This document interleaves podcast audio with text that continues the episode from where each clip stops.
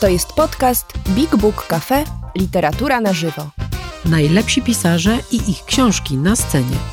Ważne premiery, wyjątkowi goście, zaskakujące tematy. Rozmowy, spektakle i słuchowiska. Prosto z literackiego pępka świata. Posłuchaj i sprawdź, co mamy w repertuarze. Wejdź na bigbookcafe.pl lub odwiedź nas osobiście. Do zobaczenia i usłyszenia Dobry wieczór Państwu. Witamy bardzo serdecznie. Żeby e, naprawdę Państwo uwierzyli, że dotarli do nas, do Warszawy wspaniali goście z Gdańska, to powiem, że jest czwartek, 29 dzień lipca, 5 minut po 19 i spotykamy się w Big Book Cafe na warszawskim Mokotowie w ramach cyklu Ważne Pytania, który jest tutaj organizowany i będzie trwał do końca 2021 roku. A kolejnym gościem e, tego cyklu jest e, pisarz, wykładowca akademicki, autor esejów, krytyk, znawca literatury Stefan Chwin. Dobry wieczór, panie Stefanie. Dobry wieczór państwu. Dobry wieczór. Bardzo dziękuję, że przyjął Pan e, nasze zaproszenie, ale chcę powitać jeszcze drugą osobę, e, nie tylko muzę e, i współpracowniczkę od bardzo wielu lat i wydawczynię, bo jednym z powodów naszego spotkania jest opublikowana w wydawnictwie tytuł książka pana Stefana Chwina Oddać życie za Polskę, taki jest tytuł tej książki. Samobójstwo altruistyczne w kulturze polskiej XIX wieku. No a redaktorką, opiekunką i szefową e, wydawnictwa tytuł, a także, uwaga, i tu poproszę o gromkie brawa, bo niedawno Państwo Chwinowie odebrali od prezydentki Gdańska e, pani Dudkiewicz specjalne medale z okazji 50 lat bycia razem. Pani Krystyna Lars-Chwin. Dobry wieczór.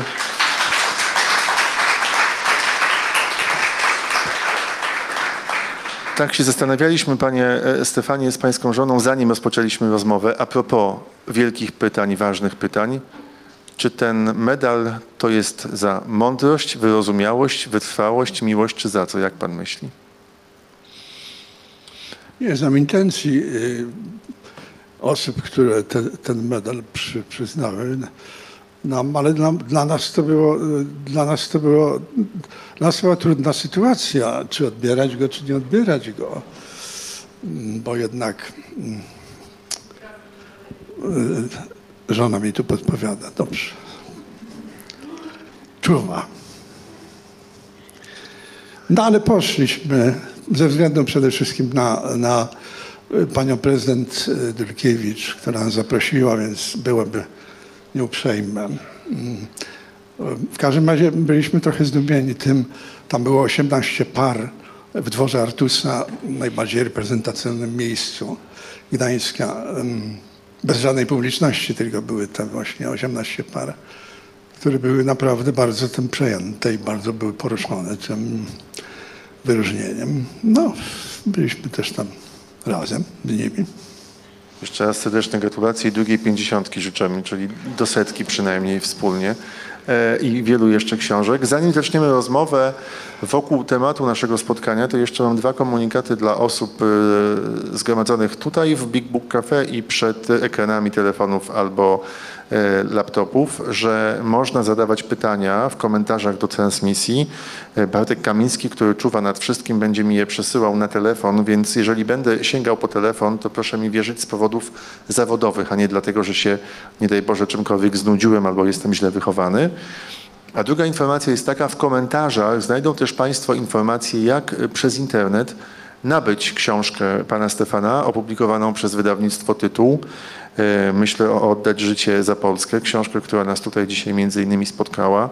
Ja tylko powiem po lekturze, że to jest naprawdę znakomita rzecz. E, czyta się to z zapartym tchem także dlatego, że no, czasy mamy takie, że to wszystko, o czym pan Stefan pisze, zdaje się nam być nad wyraz aktualne i myślę, że uda nam się to dzisiaj wypowiedzieć i wybrzmi to w tej rozmowie. Pan śledzi na bieżąco sytuację polityczną w Polsce, ja wiem. Jest pan komentatorem, osobą, która wyraża swoje zdanie. Więc zacznę od tego, co dotarło do nas dwa albo trzy dni temu. I jakoś mi się niesamowicie, panie Stefanie, przyznam, zbiegło z lekturą pańskiej książki i z myślami mi towarzyszącymi.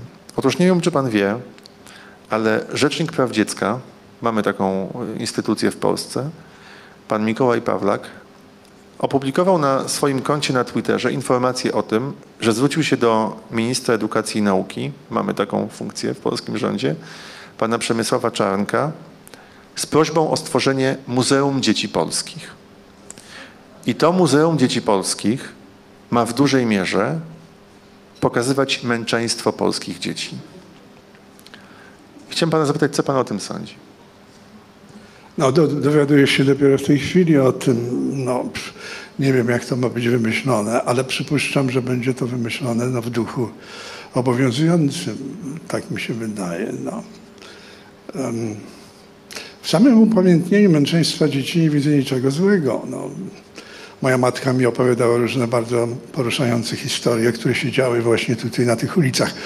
Bo moja rodzina się stąd tu wywodzi, proszę Państwa. To jest, tak jak teraz szliśmy z, e, od Rakowieckiej tutaj, to te nazwy ulic, które mijaliśmy, były ulicami, e, nazwami ulic, które powtarzały się w opowieściach e, mojej babci i mojej matki, które po powstaniu były deportowane do, do Pruszkowa i potem przez Kraków trafiły do Gdańska, więc ja jestem tutaj jakby u siebie.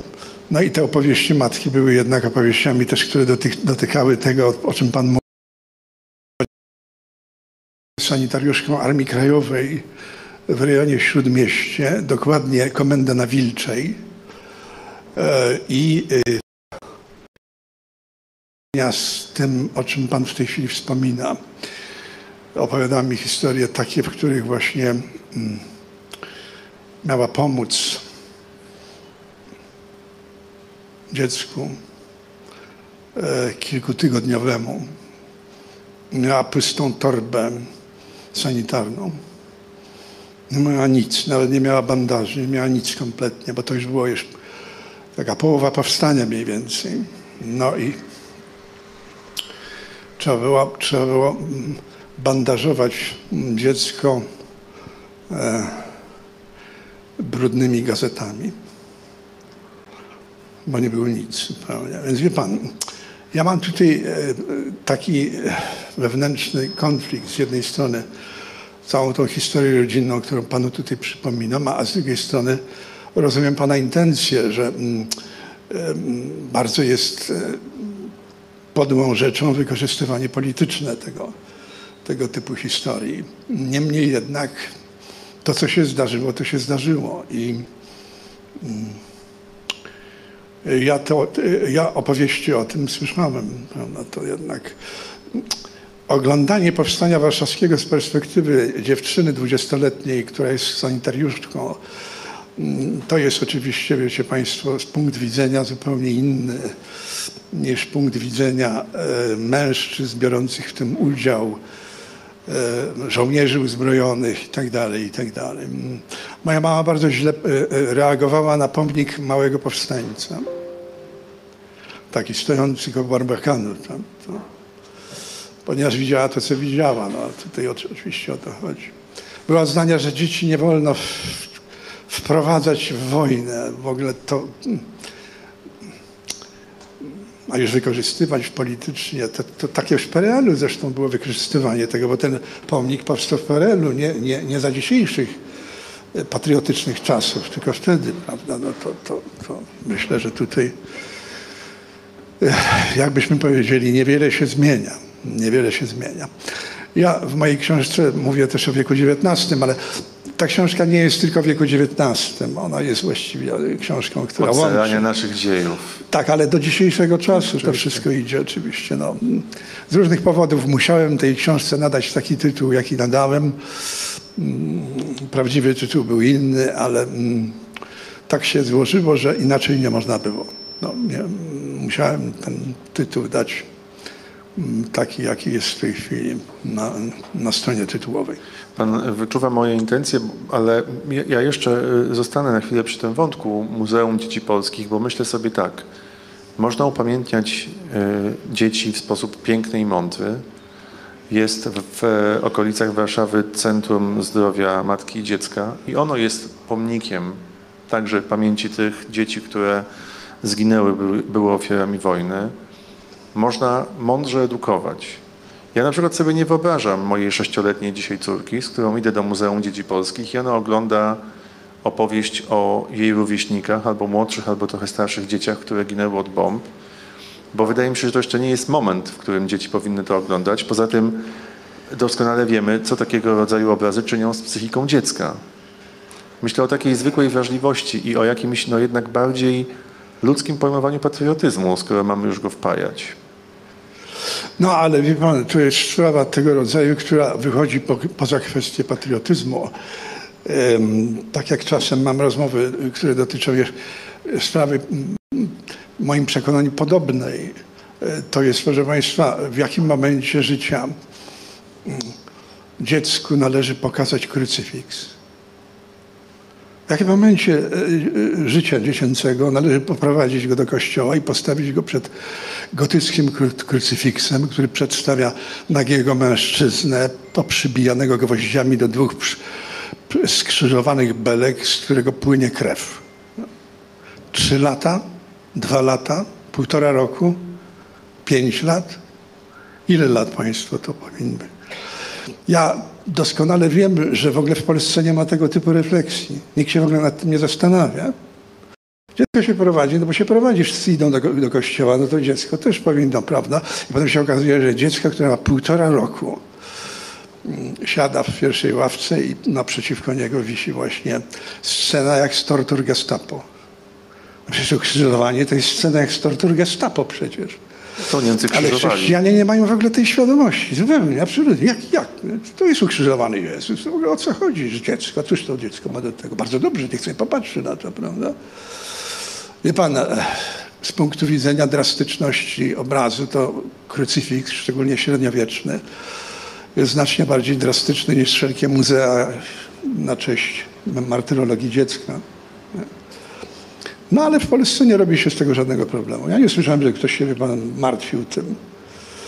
Albo że się, wiecie Państwo, dziecku, które, które ma kilka miesięcy, na, zawiesza mu się nad łóżeczkiem, zawiesza mu się wizerunek mężczyzny, który jest gwoździami przybity do dwóch belek, z którego się krew leje.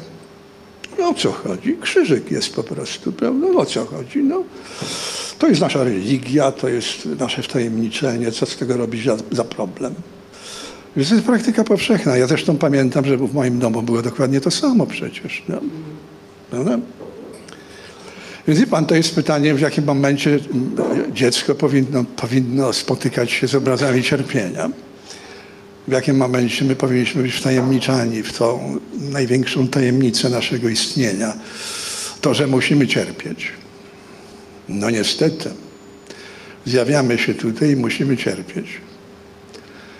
No i teraz pytanie oczywiście, czy, czy, to, czy to powinno być w jakimś momencie psychicznej dojrzałości to wtajemniczenie powinno następować. Czy też, no tak jak jest teraz. Teraz nie ma granicy wieku w ogóle.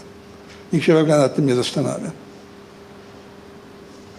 Prawda też jest taka, że czasy tak, tak, tak poszły do przodu, jeżeli chodzi o rozwój cywilizacji, że dzieci mogą w sposób niekontrolowany mieć dostęp do wszystkiego, co się wiąże z martyrologią, męczeństwem, śmiercią i krwią. Wystarczy, że przejmą telefon komórkowy rodziców i coś im się włączy na ekranie. Tak, no więc chciałem też o tym powiedzieć, że w tej chwili może jest inaczej niż w pokoleniu moich rówieśników, gdzie jednak myśmy byli do pewnego stopnia odgrodzeni od tych wszystkich obrazów. Natomiast teraz rzeczywiście e, to wtajemniczenie w ból i cierpienie w przypadku dziecka przypada bardzo wcześnie i jest efektem też inicjatywy dziecka. Bo jak ono spaceruje po internecie, to wcześniej czy później na to trafi prawda? i będzie to oglądać. Konsekwencje mogą być różne. Znaczy, z jednej strony może to być e, trauma na całe życie, ale też jest druga strona tego, co ja zauważam też u młodych ludzi.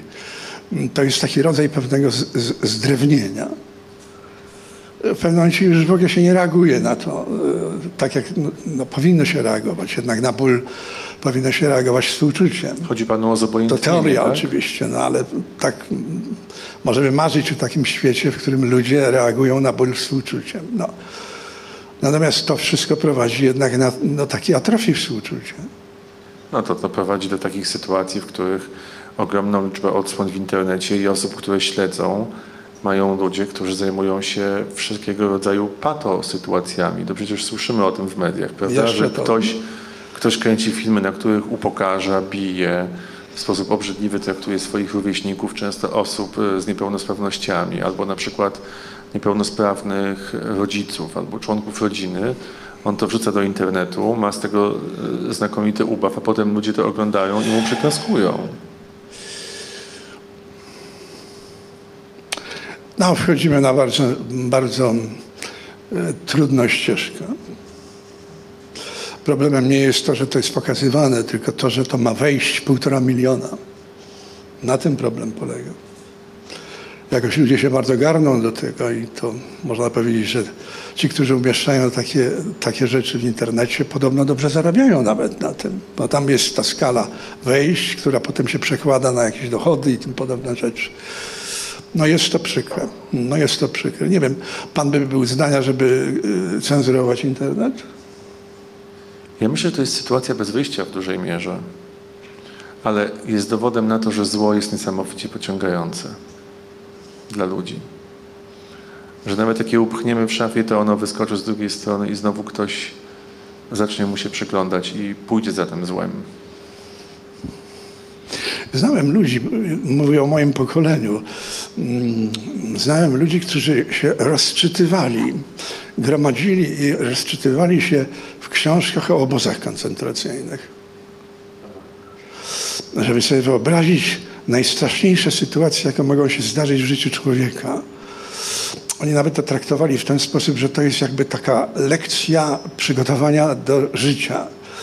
Jeśli ujrzę zło w formie ostatecznej, to będę jakby trochę, trochę mm, mniej dotkliwie reagujący na zło, które mnie dotyka. Jakiś rodzaj ubezpieczenia od zła, tak? Coś w tym rodzaju, tak, żeby to, że- żeby, żeby to zobaczyć, wejść w sam środek tego wszystkiego. I, no, ale to też bardzo dziwne było dla mnie. Też pamiętam, to jest sprawa, znowu, wiecie Państwo, powracam do mojego pokolenia, bo młodzi ludzie w tej chwili już mają inną biografię. To, to, co mnie szalenie w dzieciństwie moim zastanawiało, em,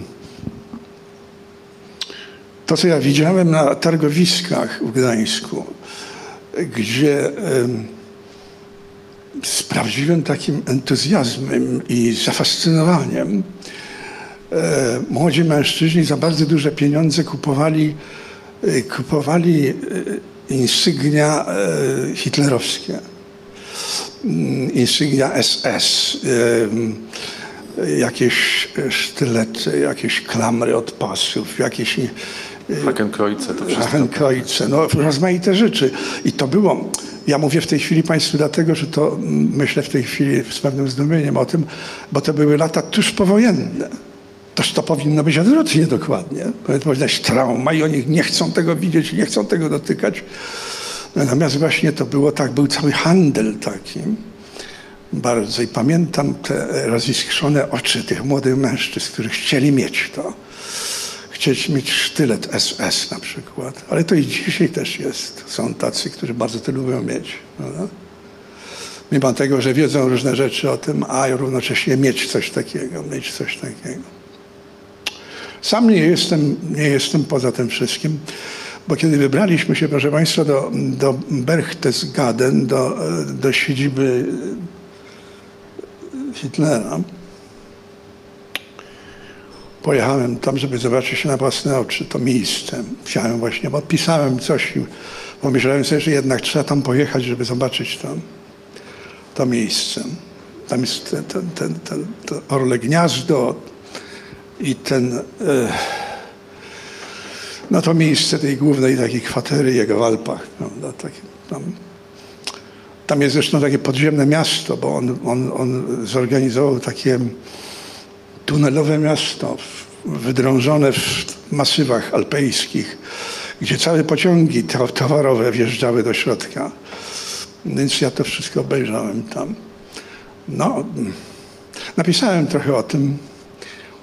Ale jest to opowieść raczej nie, niejednoznaczna moralnie, tak bym powiedział.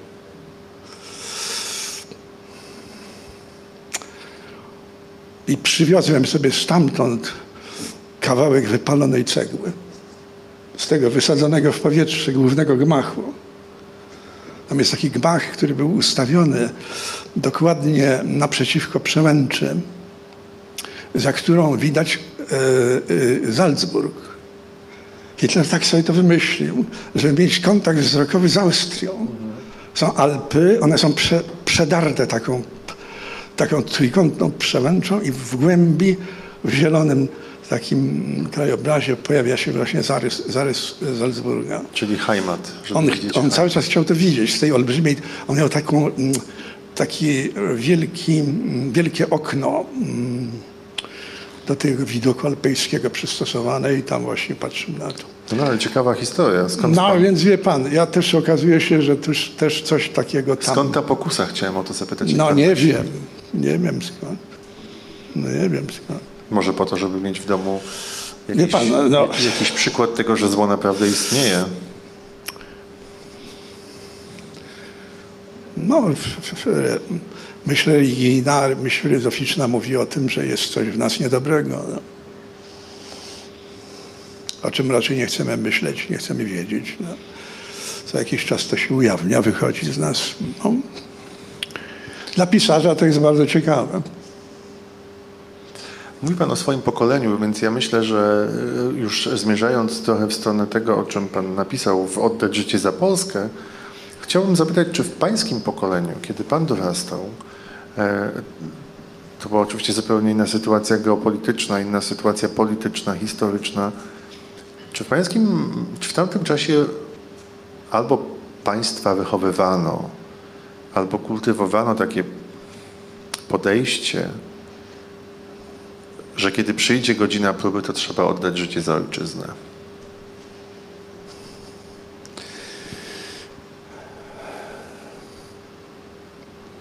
No ja rozpocząłem swoją edukację szkolną w roku 1956.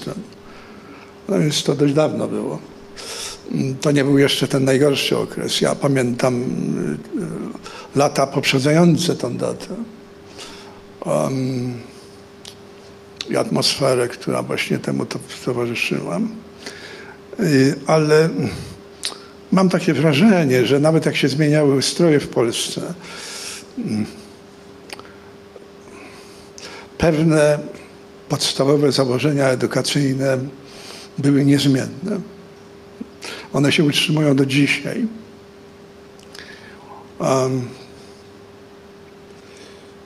przypominam sobie, przypominam sobie parę, zresztą chyba Państwo mogą też sobie przypomnieć w tej chwili lekcje języka polskiego, które em, może nie we wszystkich przypadkach, ale one zwykle były takimi lekcjami przygotowania przypadku chłopców mówię tak, polonistka, wybaczcie mi Państwo tą metaforę, ale polonistka mm, występuje co jakiś czas jako anioł śmierci. Lekcje języka polskiego, one są e, tak ukierunkowane, no żeby przygotować na, na żeby przygotować młodego człowieka na godzinę W. Tak? Zawsze jest jakaś godzina W. I przy pomocy wierszy, i przy pomocy po, po, e, powieści, dramatów, do teatru się prowadzi podobne rzeczy. No a cała ta edukacja zmierza do tego, że w, przypadku chłopca, eh, żeby on nie odmówił przyjęcia karty mobilizacyjnej. Bo wiecie Państwo, ja mm, kiedy myślę o patriotyzmie, to ja uważam, e, że warto o tym pamiętać, że istnieje mm, bardzo ścisły związek między rozmaitymi, bardzo wzruszającymi opowieściami patriotycznymi, a kartą mobilizacyjną. I że się zawsze kończy kartą mobilizacyjną. I że to wszystko jest przygotowane do tego, żeby odebrać bez drgnienia rzęsy, odebrać kartę mobilizacyjną.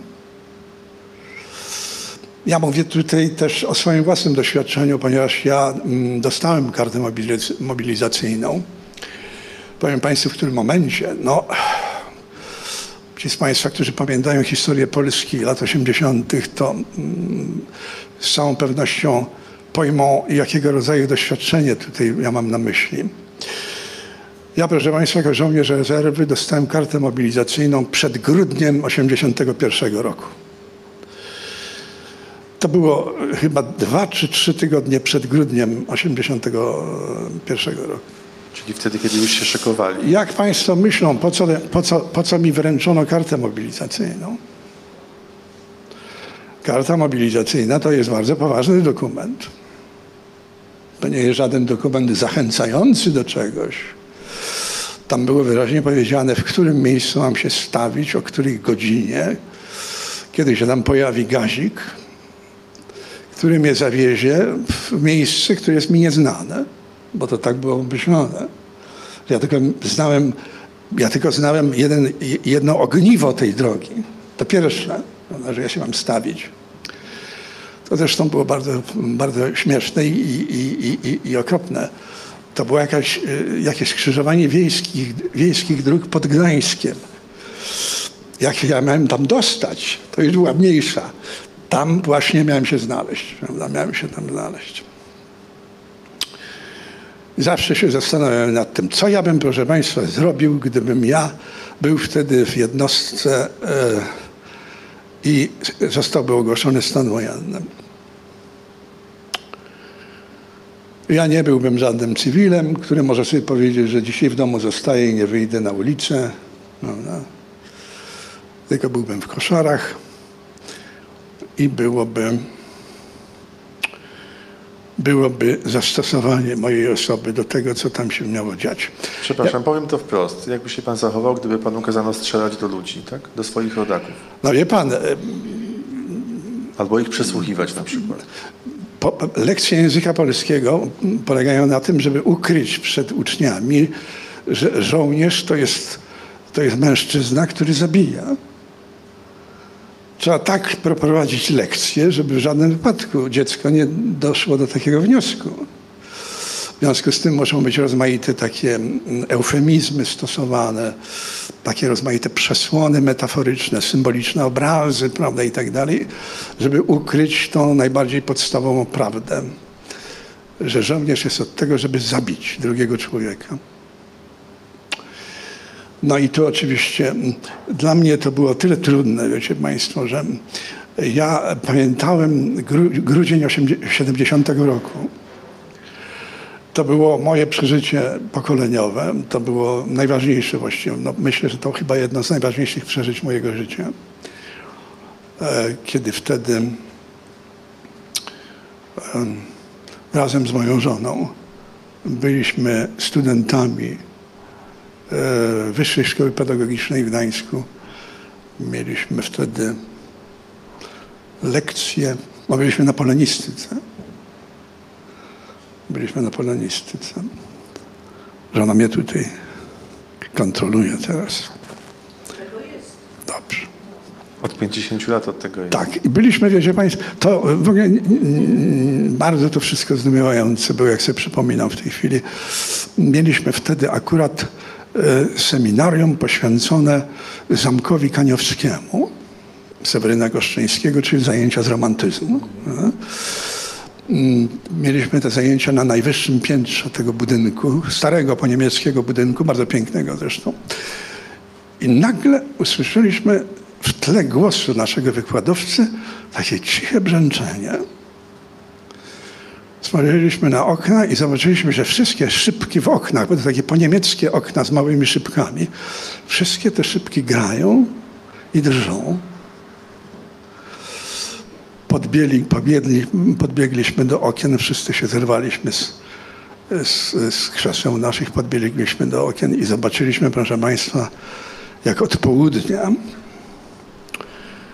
na, na Gdańsk spływa taka rzeka czołgów, tam T-74 czy któreś tam one były takie.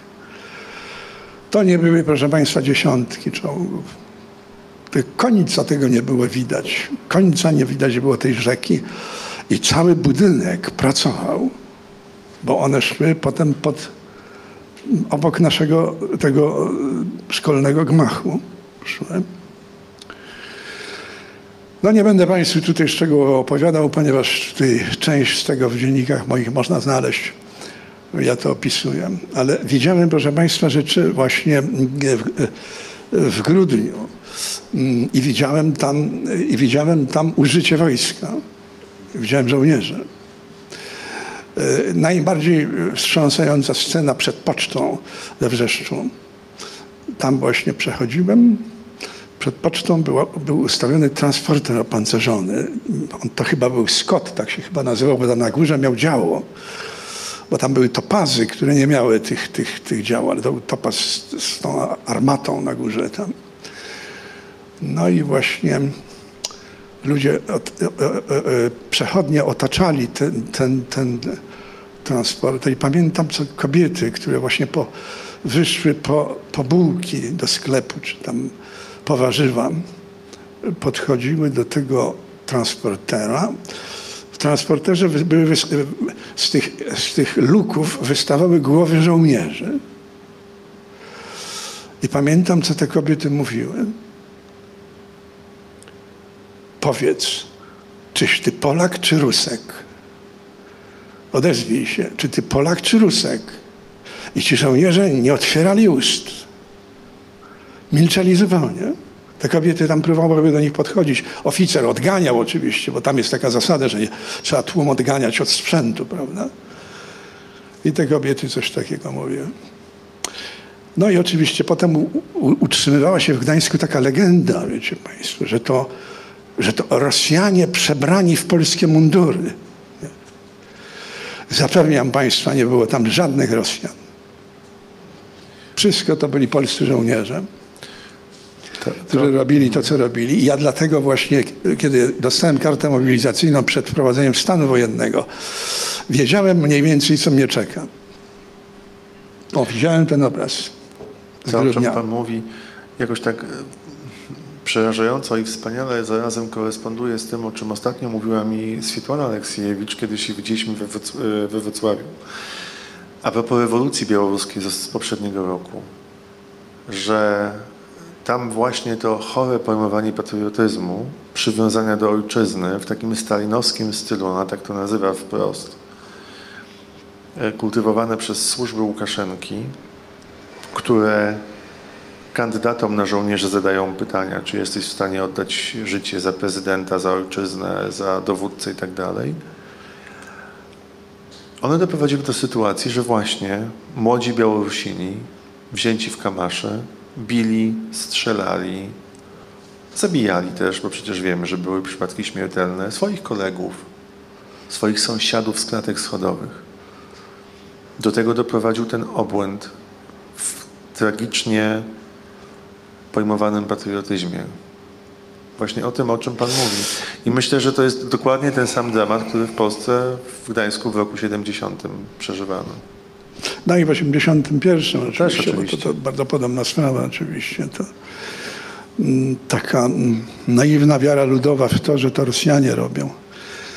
Oni to robili z pewnej odległości, prawda? To, to nie ulega wątpliwości, że to przecież tam jak to się mówią, inni szatani byli czynni, ale to dosłownie na ulicach to, to nie byli żadni Rosjanie.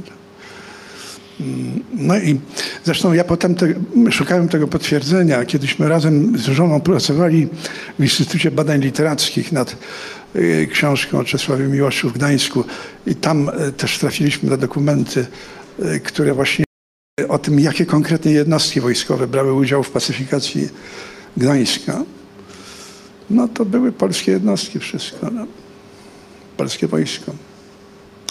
Bardzo to jest przykra strona całej historii naszej powojennej, że, że tak samo Poznań, prawda, w Poznaniu też oczywiście w 1956 roku, prawda, to, to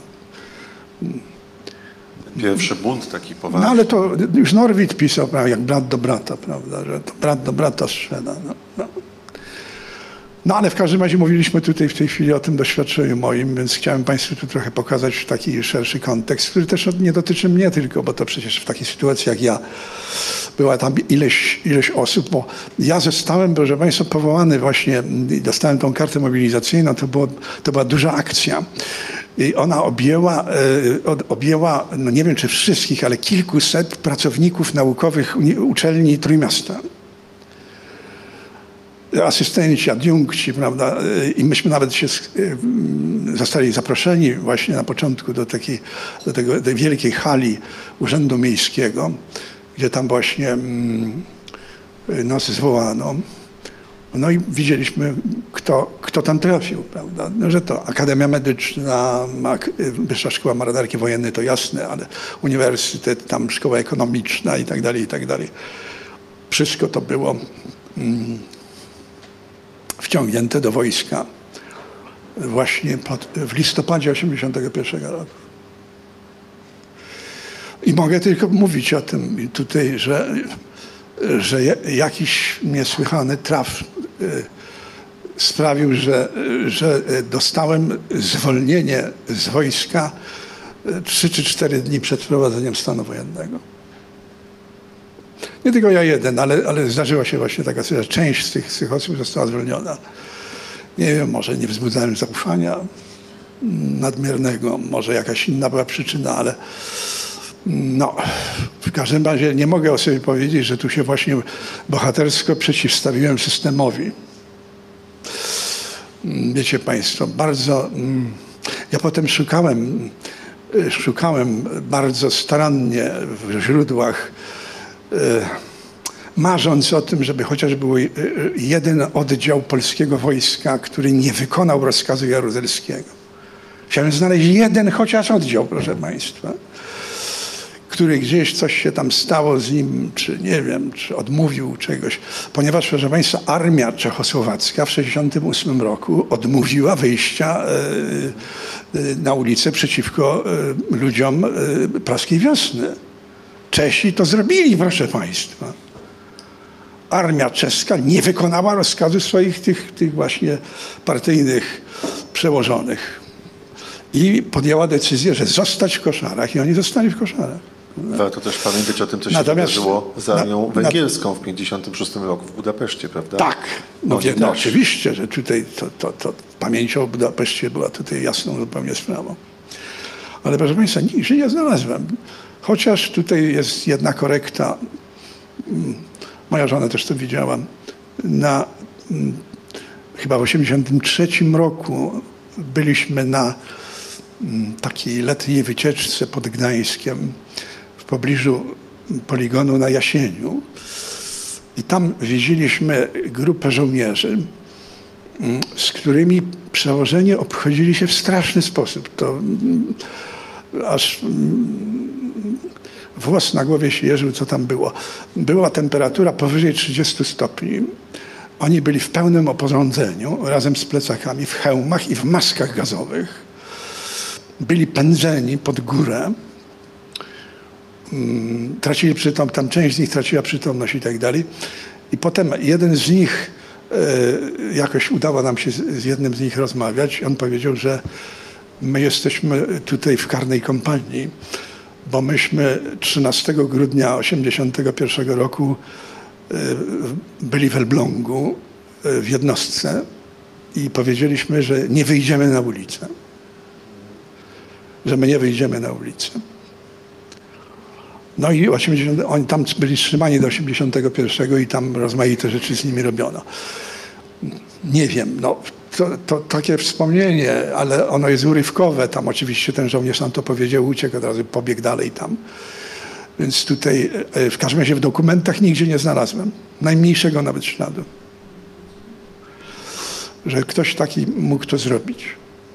Za chwilę wrócimy, bo pytanie o, o to podejście do oddawania życia za ojczyznę, przelewania krwi w sposób bezpośredni łączy się z tym, o czym Pan pisze w nowej książce, ale Ponieważ mówiłem o tym, że można zadawać pytania e, także e, w komentarzach e, pod transmisją, jest pytanie, które bezpośrednio odnosi się do tego, o czym Pan mówił przed chwilą, więc proszę pozwolić, że je zadam. To jest pytanie od Pani Beaty Czechowicz, którą pozdrawiamy serdecznie. Karta mobilizacyjna to uniwersalny symbol. A co dziś tworzy takie dylematy, jak karta mobilizacyjna otrzymana ówczesnego grudnia? No, teraz jest trochę inaczej. Masa młodych ludzi może powiedzieć, że nic nas to nie obchodzi, ponieważ nie ma obowiązkowej służby wojskowej. Ja nie mam alternatywy. No ja wiem, no ale na razie mówimy o tym, co jest. Prawda? No, ja nie mam alternatywy po prostu, no wiecie Państwo. Mm, e, Mój przyjaciel Andrzej Stasiuk, którego Państwo wszyscy znają, jednak miał w sobie odwagę i powiedział, że nie, nie pójdzie do wojska. Państwo wiedzą, jak się dalej skończyła sytuacja. O tym jest jego powieść, która nosi tytuł Mury Hebronu. On Więzienie go uczyniło pisarzem w jakimś tak, sensie. on trafił do więzienia po prostu na parę lat. Został wsadzony do więzienia za to, że odmówił służby wojskowej. Uznał, że w żadnym wypadku nie będzie pełnił służby wojskowej i, zapłacił za to. Nie uchylał się tutaj od tego, tylko zapłacił za to oczywiście. Więc tutaj oczywiście, a dzisiaj no... Ja raczej myślę o tym, co pani powiedziała, że karta mobilizacyjna jest symbolem uniwersalnym. Oczywiście, że tak. Oczywiście, że tak. I to, o czym ja tutaj w tej chwili mówię, to nie jest żaden tylko dylemat polskiego młodego mężczyzny. To występuje, no, jeśli nie we wszystkich krajach, to w każdym razie w większości krajów, które są tak zbudowane. Tak, struktura społeczna jest tak obmyślona, że, że stawia młodych ludzi w takich sytuacjach. mm, No, Szczególnie jeśli chodzi o tak zwaną e, wojnę domową, bo to przecież tutaj ten dramat w Polsce się tej kwestii dotykał. To się nie nazywa u nas, prawda? My tego nie nazywamy wojna domowa, prawda? No, ale to było coś w rodzaju. przypomnieć hunty w Ameryce No Południowej, ja wiem. prawda? To samo. No tak, no tak. No. To jest oczywiście mm, etos żołnierski, który jest oparty na bardzo żelaznej tresurze. Cnoty żołnierskie, podobne jak cnoty niewieście, sprowadzają się głównie do cnoty podstawowej, to znaczy cnota posłuszeństwa. Jeśli ktoś mówi o cnotach niewieścich, to on ma na myśli przede wszystkim cnotę posłuszeństwa. No a żołnierz, prawdziwy żołnierz, charakteryzuje się cnotą posłuszeństwa. No. No i tutaj oczywiście te wszystkie dylematy. y, Pani mówi, mówi tutaj bardzo słusznie o y, uniwersalnym zakresie tej kwestii. Y, Ale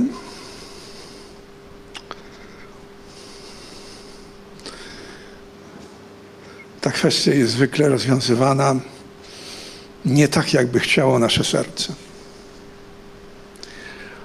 Większość ludzi wykonuje wszystkie polecenia, które dostaje. Całe armie składające się z milionów ludzi, zupełnie zwykłych, normalnych, nie lubiących zabijać, nie lubiących prześladować nikogokolwiek. Całe armie milionów mężczyzn, którzy kochają swoje dziewczyny, dzieci swoje kochają. Jak trafiają w tą maszynerię, to wykonują wszystkie rozkazy, proszę Państwa.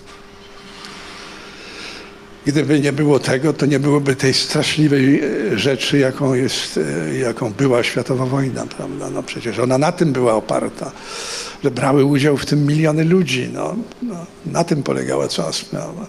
To nie była jakaś garstka gangsterów, którzy tam próbowali coś robić, ale zwykłych tapicerów, tramwajarzy, księgarzy, pisarzy i tak dalej, którzy wykonywali wszystkie rozkazy.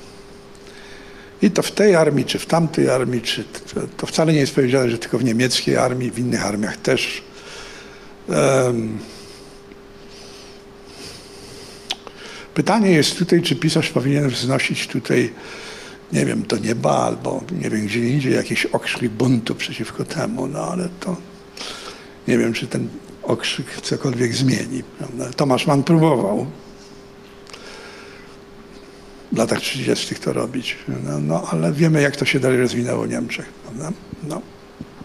Wiemy doskonale, że pisarzem mało kto słucha i zbyt rzadko. no mówimy o poważnych sprawach, a rozumiem, że by, miały być to poważne pytania. Tak, ale ja się z Rozumiem. panem absolutnie zgadzam. To znaczy, No, rozumiem, rozumiem. wydaje mi się, że stale to powtarzam, że zbyt rzadko się słucha pisarzy, zbyt rzadko się z nimi rozmawia. Pisarze nie tylko y, tworzą historię, ale także znają historię, w związku z czym są w stanie przewidzieć albo zauważyć powtarzalność wielu procesów. Przecież to, co się w tej chwili dzieje na świecie, także w Polsce, jest moim zdaniem i chyba tylko, nie tylko moim, jakimś rodzajem powtórki z przeszłości, z rozrywki, weźmy ją w cudzysłów. A jednak ludzie zdają się tego nie zauważyć, bo są w środku tego procesu. No ale to nie jest wcale tak. Ja znowu powiem, że to jest fałszywa zupełnie wizja, że są jacyś tutaj mm, agresywni, bezwzględni, czy mm, mający złe zamiary ludzie, jakaś grupa, która tym wszystkim kręci, Mm, ponieważ, ponieważ ta, ta, ta grupa ma olbrzymie poparcie społeczne. No wiecie Państwo, no, gdyby przyjrzeć się polskiej historii w tej chwili, no to to jest oczywiście trudne do uwierzenia, ale z punktu widzenia historyka nie było w Polsce takiej formacji politycznej, jak ta dzisiejsza, która by miała większe poparcie społeczne. Nigdy od Mieszka I, proszę Państwa. Niech Państwo rzucą okiem na statystyki. Nawet przed wojną nie było tak. Piłsudski wcale nie miał takiego poparcia. Musiał dopuszczać się niesłychanych manipulacji y, prawem wyborczym, cudami nad urną w latach 30., żeby utrzymać się przy władzy. Myślę o tej całej grupie Piłsudczyków. Natomiast Ale to jest, skoro o tym mówimy, to jest poparcie, czy to jest przyzwolenie wynikające z lenistwa? nie, to jest poparcie. Oczywiście, że tak. Wystarczy porozmawiać z paroma osobami z tego właśnie nurtu, żeby zobaczyć, że to nie jest żadne przyzwalanie, tylko to jest popieranie wszystkiego, absolutnie. Oni mogą zrobić wszystko, co tylko chcą. Te 7 milionów będzie ich popierać. To jest dopiero tajemnica. A, tutaj żona mnie tutaj... No. Więc tutaj... e, e, I to nie tylko w Polsce. Bo to przecież e, podobne zjawiska występują też gdzie indziej. No Węgry już mamy. To na Węgrzech jest już rozstrzygnięta sprawa. To, to uważam, że powinniśmy bardzo uważnie obserwować to, co się na Węgrzech dzieje, żeby wiedzieć, no bo to są takie, jakbyśmy powiedzieć, zapowiedzi. Jak to można zrobić? Czy Węgrzy patrzyli na Turków, a my powinniśmy patrzeć na Węgrów, tak? No w tym sensie patrzeć, że obserwować, jak to się rozgrywa, prawda? Jak, to jest, jak to jest robione. Jest to bardzo skutecznie robione. Mhm. Bardzo skutecznie. Pamiętam, jak Timothy Gardan Ash powiedział kiedyś, jak myśmy właśnie rozmawiali z nim w takiej debacie telewizyjnej, że właśnie taka rozmowa swobodna, jaką my w tej chwili prowadzimy, jest niemożliwa w Budapeszcie w tej chwili. To, co my teraz tutaj sobie rodzimy. Spotkaliśmy się, rozmawiamy ze sobą i tak dalej. To jest niemożliwe po prostu. To już jest za nimi.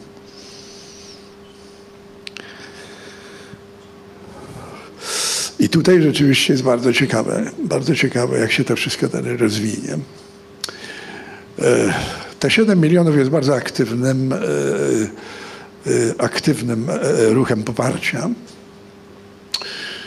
Natomiast tajemnicą jest cała reszta, która jednak przyzwala, to ta reszta przyzwala. Reszta przyzwala, proszę Państwa, która jest znacznie większa. Oczywiście, że, że ona jest liczebnie znacznie większa, ale przyzwala. Nie Państwo zobaczą, jak jest. Ale w Jest czego spokojno. przyzwala? Albo dlaczego No, przyzwala? Wie pan, to ja musiałbym sięgnąć do badań socjologicznych, które mówią o tym. No może są ludzie, którzy uważają, że wcale to tak bardzo nie doskwiera, że można tak żyć. No to co, no, że tam coś się dzieje, no to się dzieje, ale ja co, mam tutaj rozmaite możliwości, mogę wyjechać na Ibizę, albo wie pan, mogę No do właśnie, Anglii wyjechać, albo nie wiem, no. To jest pytanie do pisarza, do człowieka, który zna się na języku i który wie, co, co niesie język. Moim zdaniem to jest fenomen słowa ale. To znaczy, okej, niszczą, dewastują, upokarzają, e, prześladują, pozwalają na akty fizycznej agresji, opluwają w internecie. Ale za tamtych to było za mało dróg. I moim zdaniem to ale niweluje wszystko, co jest przed ale. To znaczy, jeżeli się przyzwala na jakiekolwiek rodzaj zestawienia ze złem, które jest wtłaczane w kankę społeczną, no to właściwie się przyswala, ma pan rację. To znaczy dochodzi do jakiegoś dziwnego Przyzwolenie polega na tym, że się nic nie robi i tyle. No, a co? No, a po co? No. Właściwie nic się nie dzieje. No co się dzieje? Nic się nie dzieje. No. No tak, oczywiście w telewizji coś mówią, że tam jest coś niedobrego, tego, ale w moim życiu co się niby takiego złego dzieje? Nic. No. Idę do pracy, zarabiam, czy przychodzę, dzieci są, mogę się z nimi pobawić, na wakacje wyjadę. No, o co chodzi? Myślę, że to, to, to może ten typ rozumowania jest, który był zresztą obecny już w latach 30. w Europie przecież. to opisał z Wielką. wszystkie te procesy my znamy doskonale. Historycy wszyscy je opisywali tysiąc razy i w tym sensie ma pan rację, że jest jakaś takie, jest takie powtórzenie mechanizmu tego, no, że jakaś część jest znieczulona zupełnie i myślę, no o co chodzi? Nie przesadzajmy. No co za przesadzać? Co, no coś się tam dzieje, no może są źli oni, no tak, są źli, no nie, nieprzyjemni są, prawda, tego, ale generalnie jakoś żyjemy, prawda, o co chodzi. No. I tu w tym momencie jest oczywiście, bardzo to umacnia cały ten e, system, no, oczywiście. Tak jak właśnie w latach 30. to wyglądało. W różnych krajach, to nie tylko właśnie tam w Niemczech czy gdzieś, tylko w różnych krajach to wyglądało. Natomiast e, jeszcze może ja wrócę do tej uniwersalności karty mobilizacyjnej, o której pani mówiła. Um, to, to u nas to jest, jak, to jest, to jest wszystko w skali mikro. Przepraszam, mam pytanie. Mogę? Już od jest pani, pytanie. Od pani Zofii Nowej jeszcze a propos Aha. karty mobilizacyjnej, bo ono krążymy Wraca. wokół tego samego, wraca, Aha, ale myślę, że rozumiem. jest bardzo, no, no bardzo udany symbol i metafora wielu rzeczy, które się wydarzały i wydarzają w naszej e, historii. Bo na przykład pani Zofia pyta o taką rzecz. Czy karta mobilizacyjna, rozkaz, tłumaczy opresyjne zachowania również policjantów podczas protestów kobiet?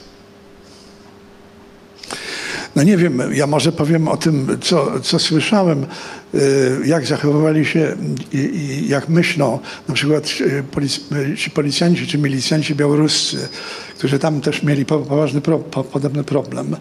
Mm, To jest sprawa tego rodzaju, że oni się po prostu mm, obawiają zmiany społecznej, która będzie dla nich niekorzystna że jeśli nastąpi tutaj na przykład no, o, o, odsunięcie od władzy prawicy, to oni utracą pozycję, którą obecnie po, posiadają. To jak dziennikarze pracujący w wiadomościach. No tak, no wie pan, no, ale to, na tym to polega. To są, Przepraszam za słowo dziennikarze. No to są relacje, to są życiowe relacje, osadzenie człowieka w różnych instytucjonalnych układach, które decydują o tym, jak się zachowują ludzie. W tym punkcie oni są zainteresowani nawet osobiście tym, żeby właśnie stłumić ten protest i wykazać się przed władzą, bo to umacnia ich pozycję najzupełniej osobistą, prawda? No, ale to też znowu to jest to, gdyby zapytać o, o, o, o policjantów amerykańskich, to przecież oni działają wedle tej samej zasady. To, to nie jest jakaś specjalność tutaj nasza polska. Mm, Jeśli, mówię, jeśli właśnie, mm, znowu wróćmy do tej uniwersalności. Y, To, co w naszym kraju w tej chwili się dzieje, mm, na przykład myślę o takiej polityce historycznej, która jest budowana bardzo stanowczo i teraz do szkół ona ma wejść i ona ma przywrócić właściwie rolę polonisty, tą, którą ja Państwu tutaj opisałem. Polonista, poloni, przepraszam, polonistka, bo to głównie kobiety to robią, to też ciekawe, że one są takimi naganiaczkami. Zresztą część z nich ma głębokie przekonanie, że robi dobre rzeczy że to jest słuszne, prawda, że to jest e, słuszne, że należy dziecko przygotować na śmierć i że to jest szlachetne, to jest dobre, to jest słuszne, prawda, i tak dalej. No ale to właśnie e, u nas to, to, jest, to, jest, e, to jest mm, w skali mikro. Jeśli, proszę Państwa, przyjrzeć się polityce historycznej amerykańskiej albo polityce historycznej rosyjskiej. Niedawno, proszę Państwa, trochę się interesowałem polityką historyczną w Japonii obecnej, co mnie zupełnie zdumiało, proszę Państwa, co się dzieje w tej chwili w kinie japońskim w związku z kamikadze. Państwo zobaczą, minęło 70 lat od tamtej sprawy. Jest kult kamikadze. Zdawać by się mogło, no przecież minęło to gdzieś tam i tak dalej, i tak dalej. Powstają filmy, które nie są tylko filmami o charakterze batalistycznym, tylko to są filmy, które pokazują, pokazują naszych wspaniałych chłopców, którzy potrafili oddać życie za Japonię. I całe te oddziały samobójcze mają, mają, y, y, są przedstawiane we wspaniałych technicznie filmach robionych w, w poetyce hollywoodzkiej, gdzie główną właśnie sprawą jest to, że jakaś starsza Japonka, siwa, wzruszona, wraca pamięcią do tamtego czasu i mówi, jacy to byli wspaniali chłopcy, jacy to byli wspaniali chłopcy, prawda? Decydowali się właśnie na to, żeby wstąpić do oddziałów samobójczych i dokonać samobójstwa altruistycznego dla Japonii. Samobójstwo altruistyczne dla Japonii. Zdumiało mnie to. Ale najbardziej mnie zdumiało to, że kultura amerykańska kocha się w samobójstwie altruistycznym, proszę Państwa. Polska kultura to, to wiecie Państwo, my przy nich jesteśmy, jak ktoś mówią, liliputy. Nie wiem, czy Państwo pamiętają taki film. Być może nie, bo to był film z takiej raczej półki popularnej. On się nazywa Independence Day. Dzień Niepodległości. Państwo widzieli ten film? No zupełnie nieprawdopodobne. Znaczy, to, co druga klatka, flaga amerykańska. To jest podstawowa rzecz. Zupełnie, cały czas tylko my, Amerykanie. Następnie my, Amerykanie, jesteśmy the best, czyli jesteśmy wybranym narodem, najlepszym narodem na świecie. Cały świat czeka na naszą pomoc, na naszą na naszą e, akcję, na nasze Nie cały, działanie. jak wiemy, nie cały. No nie, nie, nie. Ja wiem, że tam złe siły są też. Ale proszę Państwa, tam jest w tym filmie coś zupełnie w moim przekonaniu zdumiewającego, co przechodzi wszelką miarę w ogóle po prostu. Ponieważ tam jest samobójcą altruistycznym prezydent Stanów Zjednoczonych. Czegoś podobnego w polskiej literaturze ja nie znalazłem, że prezydent był e, samobójcą altruistycznym dla dobra Polski. No a Wanda, od której pan zaczyna, no wie pan, na okładce. to gdzieś tam w dalekich czasach. No tak, prawda, ale jednym z dwóch mitów założycielskich Polski, o czym pan pisze w tej No świetnej książce, jest poza chrztem, prawda? Tak. Jest samobójstwo kobiety, która, jak pan trafnie mówi, nie chciała pójść do łóżka z obywatelem Niemiec. No wiadomo, tak, prawda? no niewątpliwie ma tą zasługę. Ma tą zasługę. No ale jednak to jest zupełnie inna skala, wie pan, bo to mocarstwo światowe i tam jest bardzo istotny motyw, jak właśnie prezydent Stanów Zjednoczonych odrzutowcem wlatuje do środka tej, tej bazy kosmitów i, powo- i powoduje eksplozję, ginie w niej, prawda? dając przykład całemu narodowi amerykańskiemu i światu też, jak należy się zachować. Więc wiecie Państwo, jakby sednem, jądrem całego tego filmu jest apoteoza, gloryfikacja samobójstwa altruistycznego. W takiej, zdawać by się mogło, racjonalnej kulturze protestanckiej, pragmatycznej, jak Stany Zjednoczone. Bardzo zdumiewające. Na chwilę zawieszamy na haczyku temat samobójstwa turystycznego, który nas tu spotkał, ale poruszył Pan tak wiele wątków, Panie Stefanie, że e, w komentarzach pojawiają się kolejne istotne pytania i myślę, że to, które teraz zadam od Pani Anny Zaleskiej jest pytaniem, które na przykład mnie nurtuje właściwie od początku wieku dojrzewania i być może dlatego ja jestem tak bardzo skażony historią wojny na Bałkanach, ludobójstwa w latach 90. To znaczy nieustająco o tym czytam, kiedy tylko mogę tam jeżdżę i staram się zrozumieć. Kiedyś rozmawiałem na przykład z wnuczką Brostity, która napisała książkę o tym, co się działo w czasach wojny domowej w Jugosławii i tam to były 33 opowieści każdej ze stron konfliktu. I była na przykład opowieść o sąsiedzie Ser Serbie, który w Bośni swojego sąsiada Bośniaka wrzucił do, mu- do takiej maszyny, którą mieli e, różnego rodzaju rzeczy, również zboże. I po prostu no, wiadomo, co się wydarzyło. I ja myślę, że to jest opowieść o tym, i dlatego teraz chcę zadać to pytanie, o przyciąganiu zła. Pani Anna pyta tak, czy pan, w sensie pan, Stefan Chwin, doszedł do jakichś wniosków, zastanawiając się nad tym, dlaczego tramwajarz czy sklepikarz bierze broń do ręki i idzie zabijać? No, w tym przypadku jednak nie ma uniwersalnej odpowiedzi. Jeśli ktoś by liczył z Państwa na to, że tutaj znajdziemy jakąś odpowiedź, która wyjaśnia wszystkie przypadki, no to byłoby nadużyciem oczywiście. A nie jest tak, że zło jest pociągające po prostu? Że ma się chwilę takiej glorii i chwały, że od nas może czyjeś życie zależeć?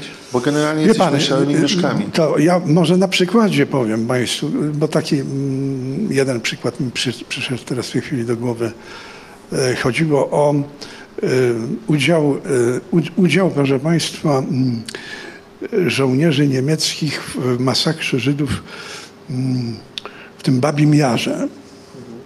Ta jedna bardzo straszna taka zbrodnia e, na ludności cywilnej i tam były też oddziały, które nie były oddziałami tymi, tymi, e, tymi e, specjalnymi oddziałami, bo jednak w armii niemieckiej były też takie właśnie specjalne oddziały SS, które się zajmowały tym. Tylko to był taki oddział składający się, a no właśnie, a to z listonoszy, a to z jakichś tam pracowników handlu, ekspedientów, jakichś kolejarzy, tramwajarzy, o coś takiego i tak dalej, i tak. Um, jeden z nich, mm, widziałem nawet wywiad jego, już jako bardzo starego człowieka, 90-letniego, wywiad z nim. K- Tam dziennikarz pyta, y, no ale co pan wtedy czuł? Co on wtedy czuł? Y, On mówi, nic, tylko satysfakcję. Ale dlaczego? Bo wie pan, myśmy mieszkali w Hamburgu. W, latach 30. był kryzys gospodarczy i mm, rodzina mojej matki y, i ta, w której ja byłem, y,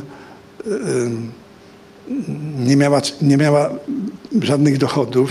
Żyliśmy w głodzie i y, chodziliśmy do sklepu,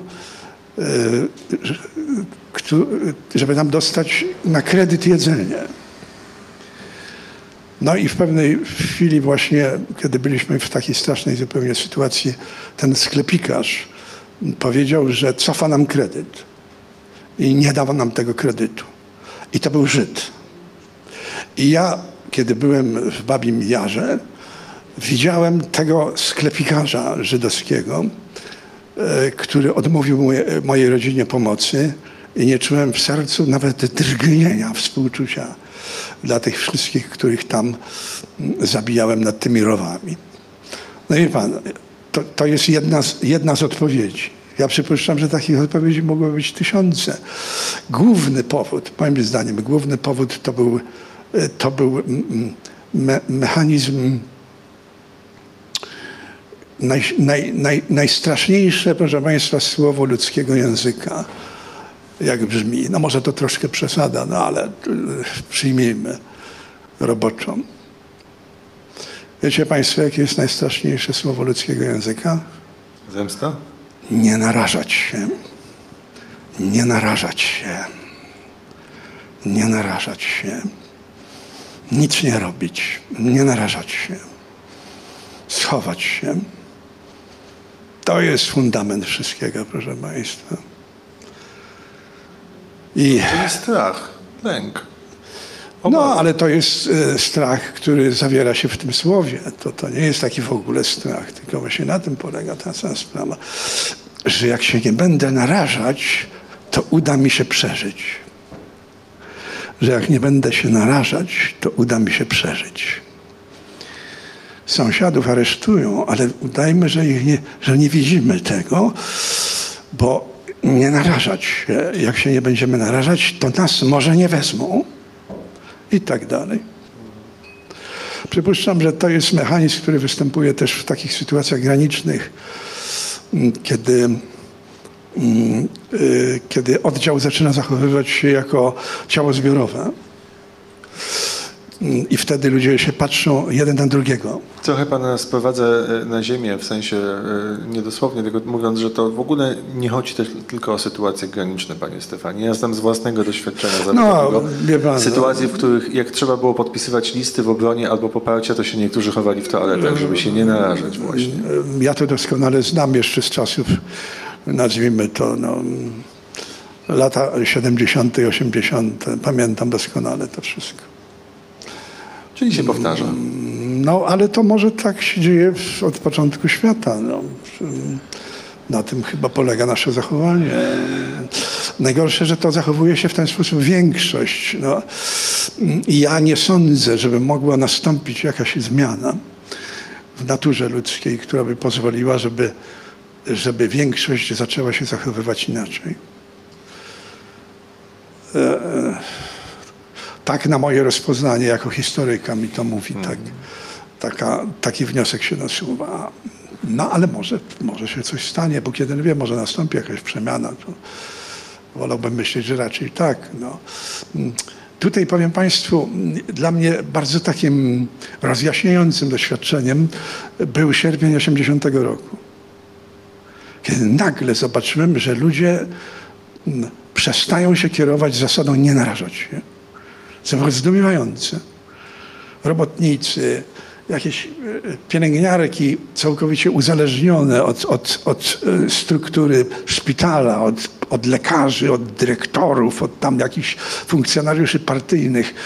Nagle coś się stało z ludźmi zdumiewającego i to obejmowało miliony ludzi. To jest w ogóle niebywałe. To, co widziałem wtedy, można nawet metaforycznie powiedzieć tak, inaczej jaśniały ludziom oczy. Ja to widziałem. To było, że rzeczywiście ja widziałem sierpień w Gdańsku z, z bliska. To, to, mm, że coś takiego nastąpiło. A czy to samo pan czuł w 89, czy już nie na, nie na taką skalę? Nie, to było coś innego. Tu nie, to był, to był już śpiew nad trupem. To nie jest to samo. Tam było w środku tej całej sytuacji. Tutaj to było już tak, że wszyscy wiedzieli, że to tak, czy przyjmowali założenie takie, że to ach, to się wszystko wali, wiesz, no, i my już tutaj tańczymy trochę tak właśnie jak na, na mogile, prawda? na mogile tego systemu. Prawda? Natomiast w 80 roku, wiecie Państwo, to było dla mnie e, zjawisko, które całkowicie rozbiło e, to, e, ten pogląd, który Państwu przedstawiłem przed chwilą i że coś, coś takiego jest możliwe w ogóle. No, przypuszczam, że do 79 roku nie uwierzyłbym po prostu nikomu, kto by mi coś takiego powiedział, że coś takiego jest możliwe. Mm. Zresztą polscy pisarze wtedy, mm, wtedy mm, bardzo to jest ciekawe, że polska literatura zupełnie nie przewidziała sierpnia. Ja się kiedyś tym zająłem, wiecie Państwo, napisałem na takie studium na ten temat. Dlaczego upadek komunizmu zaskoczył literaturę polską? Napisałem takie studium w tekstach drugich, to się ukazało swojego czasu. No ale właśnie się zastanawiałem właśnie na tym, pokazywałem, jak, jak literatura się rozjeżdżała z rzeczywistością. Co zresztą jest y, niczym wyjątkowym. Literatura generalnie się rozjeżdża z rzeczywistością i to może jest jej zaleta nawet każdym razie, e, w każdym razie sam byłem tak, e, tak tym zaskoczony i zdumiony e, przemianą ludzi. Także przemianą ludzi, których rozpoznawałem jako ludzi systemu. Dzisiaj się mówi komuchy, prawda, ale pamiętam, że wśród profesorów właśnie takich, którzy, którzy byli mm, jednoznacznie tak jakoś ustawieni. E, przecież oni, oni rzucali legitymacje partyjne, oni, oni występowali przeciwko partii w obronie właśnie studentów. Przecież potem pamiętam stan wojenny, jak oni się zachowywali podczas stanu wojennego, brali udział w strajkach studenckich nawet. Także tutaj sierpień jest jakby dla mnie argumentem, że może ta diagnoza nie jest do końca szczelna, że jednak zdarzają się takie cuda, bo to cud był, przynajmniej z perspektywy tamtego doświadczenia, które ja miałem. Prawda? Coś takiego, co się zdarza w taki właśnie sposób. Pojawiło się hasło e, samobójstwa altruistyczne, które jest także w podtytule Pana najnowszej książki. To jest w ogóle fascynujące zagadnienie. I muszę przyznać, e, że kiedy czytałem zbiór tych tekstów, to wiedziałem, że o jedną rzecz Pana muszę zapytać, a właściwie poruszyć ten wątek, żeby Pan jeszcze raz to powiedział wszystkim widzom, uczestnikom dzisiejszego spotkania. Dlatego, że mówimy o samobójstwie altruistycznym w kraju o korzeniach chrześcijańskich. Żyjemy w tej tradycji. Nawet jeżeli coraz więcej osób odchodzi z kościoła z powodów w jakimś sensie zrozumiałych, nie w jakimś, po prostu zrozumiałych, to jednak ta tradycja płynie w naszych żyłach i jest obecna wszędzie. Wszędzie ją widać, na ulicach, wszędzie, w słowie mówionym, pisanym, wszędzie. Najwa- największą wartością jest życie człowieka w myśl tej tradycji. Oczywiście w zgodzie z przykazaniami boskimi i porozumieniu z Bogiem. Odebranie tego życia drugiemu człowiekowi albo sobie samemu jest największym grzechem. A jednocześnie bohaterowie pańskiej, pańskich opowieści, bohaterowie dramatów romantycznych, wszystkich tych tekstów, o których Pan pisze, historii po- opowiadanych w Oddać życie za Polskę, słyszą głos, albo wydaje mi się, że słyszą głos, że Bóg albo Ojczyzna ich wzywa, żeby przelali krew. No przecież to się ze sobą nie spotyka na, na- zdrowy rozum, a jednak. No ale ja nie wiem, czy tylko w polskiej kulturze tak się dzieje. To, to byłoby błędem, gdybyśmy utożsamiali całą tą sprawę tylko z naszą, z naszą Nie, ale mówimy o oddawaniu życia za Polskę tutaj. No ja rozumiem, tak, ale ja powinienem jednak powiedzieć to, że to, y, że, mm, że to występuje też w innych kulturach, czasem w nasileniu ogromnym. Em, Na przykład właśnie w kulturze Japonii to występuje w wielkim nasileniu. Kult samobójstwa altruistycznego jest jednym z fundamentów, jeśli nie wiem czy współczesnej, ale w każdym razie dawnej kultury japońskiej, to to w ogóle to, to ktoś, kto dokonuje samobójstwa altruistycznego jest tam po prostu czczony, no, jako kto... em, nie wiem, czy Państwo pamiętają taką, taką serię e, samobójstw altruistycznych mnichów buddyjskich podczas wojny w Wietnamie, gdzie samobójstwo altruistyczne było traktowane jako akt religijny, To było samospalenie, prawda? samospalenia na ulicach. Proszę? Bo jest. Bo jest związany z tradycją religijną. Tak, tak, tak. Tak, no, bo to byli buddyści, którzy też tutaj mieli ten, te, to, to, ten, ten podkład. Oni to zresztą robili przeciwko chrześcijanom. Tam była sprawa prześladowań mniejszości buddyjskiej przez, przez ten reżim katolicki Godindiema. Tam była taka historia, prawda? Więc to wszystko tam występowało oczywiście. Natomiast w Polsce jest bardzo ciekawa sprawa, dlatego że rzeczywiście em, mamy do czynienia z bardzo mm, osobliwym połączeniem em, sprzeczności takiej, no to, to, to sprzeczność z jednej strony fundament chrześcijańskiej polskiej kultury jest niewątpliwy. To, to możemy tutaj oczywiście dyskutować w jakim stopniu, ale to jest jednak faktem. Natomiast w tej kulturze jest bardzo silny, bardzo silny, proszę Państwa, mówię o kulturze, nie o społeczeństwie, to nie jest to samo. W polskiej kulturze bardzo silny jest kult samobójstwa altruistycznego. I myśmy byli, przypuszczam, że wszyscy Państwo byli kształtowani przez polonistki w kulcie altruistycznego samobójstwa. Przypomnę Państwu, że głównym tekstem, który służy do tego, żeby w dzieciach polskich umacniać ten kurs, jest dzieło, które się nazywa Reduta Ordona. Wszyscy Państwo doskonale pamiętają, a niektórzy nawet na pamięć. A jeszcze oprócz tego wspaniała opowieść o pułkowniku Wołodyjowskim. Wersja bardziej taka light, tak?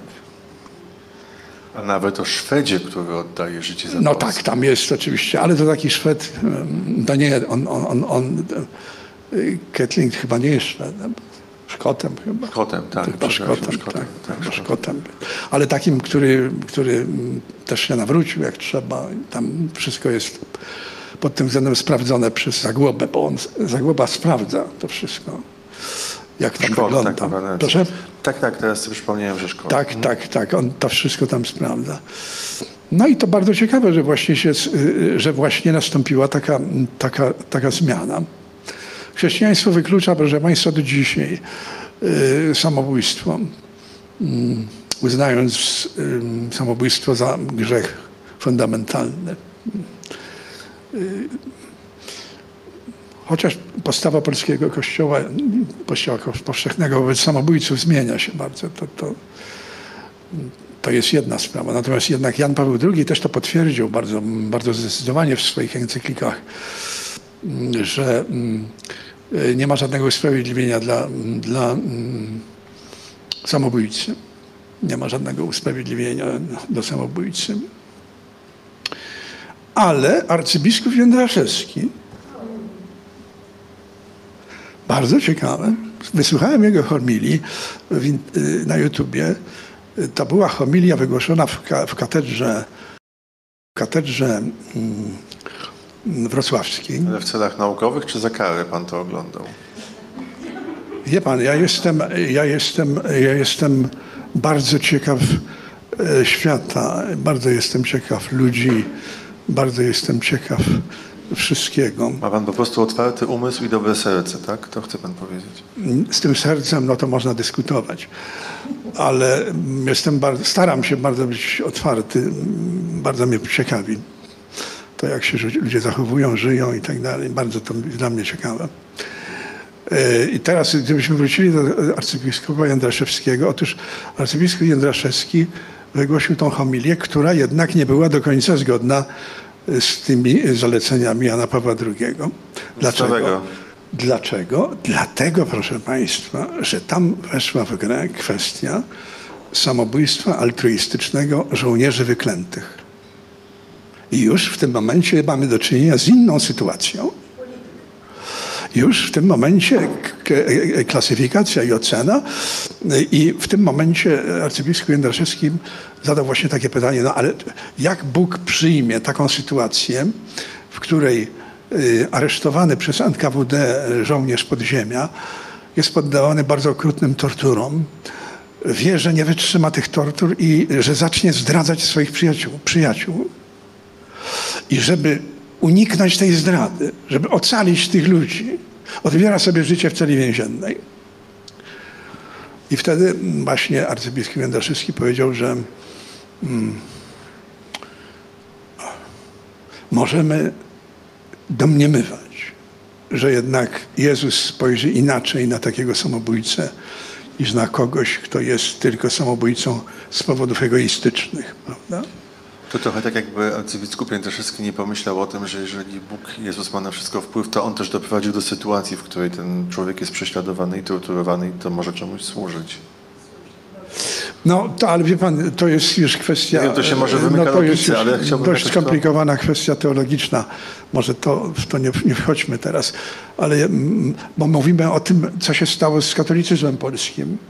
Że nastąpiła taka mm, zmiana jednak wewnętrzna w XIX wieku. Ona jest bardzo widoczna. Bardzo silnie ona występuje w twórczości Norwida e, który, proszę Państwa, dokonuje niebywałej zupełnie rzeczy chrystianizacji e, samobójstwa Wandy. On napisał dramat pod tytułem Wanda, gdzie, proszę Państwa, przedstawia, mm, przedstawia Wandę jako, mm, jako bohaterkę prechrześcijańską. Co znaczy prechrześcijańską? Znaczy, że ona się zachowuje jak chrześcijanka, chociaż jeszcze nie ma chrześcijaństwa, bo jeszcze Jezus się nie narodził. Prawda? Jeszcze Jezus nie, nie zmarł na krzyżu, ale ona w tym, tym dramacie jest tak przedstawiona, że ona jest już, e, już jest pełna tego ducha Chrystusowego. Prawda? I ona odbierając sobie życie dla Polski, tak to e, Norwid przedstawia, ona, ona naśladuje Jezusa. Naśladuje samobójstwo jak naśladowanie Jezusa. To jest trochę niebezpieczne, bo gdyby się No, ale niektórzy pan- dzisiaj o tym dowiedzieli, to No ja rozumiem, ale to z pretensjami, proszę Państwa, do Cypriana Kamila Norwida. Ja tylko w tej chwili y, skromnie przedstawiam, jak wygląda jego dramat. No, widz się nie może bronić, bardzo pan tu się ładnie zachował. No nie, myślę, że on może się bronić. W końcu napisał tyle, że wystarczy tam sięgnąć i może się obronić bardzo, bardzo skutecznie. W każdym razie bardzo to dziwne, zaskakujące, nie tylko w jego przypadku. W skrajnych przypadkach w XIX wieku y, Wanda była porównywana do Najświętszej Marii Panny, proszę Państwa.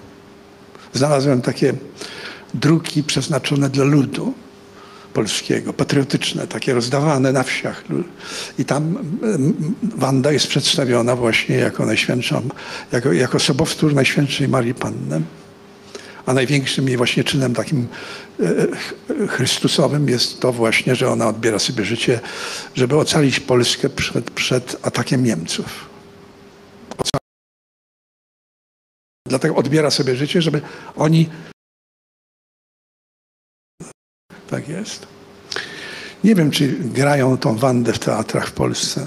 Jeszcze nie, ale może wrócą. No może, no. W każdym razie jest to mocna rzecz. Jest to bardzo mocna rzecz, proszę Państwa. No. To się wszystko ze sobą jakoś tak niesamowicie łączy. Dzieci polskich, a doszliśmy do Wandy, która właściwie wymyśliła chrześcijaństwo zdaniem Norwida i Panie Stefanie, że jesteśmy w... E, Jeszcze jedno pytanie od naszych widzów, jeżeli Państwo i Pan pozwolą, a potem jeżeli Państwo będą chcieli o coś... Aha, przepraszam, zanim to pytanie. Chciałem Pana zapytać o jedną rzecz, bardzo współczesną, jeżeli mogę. Jeżeli Pan się uchyli od odpowiedzi, to oczywiście zrozumiem.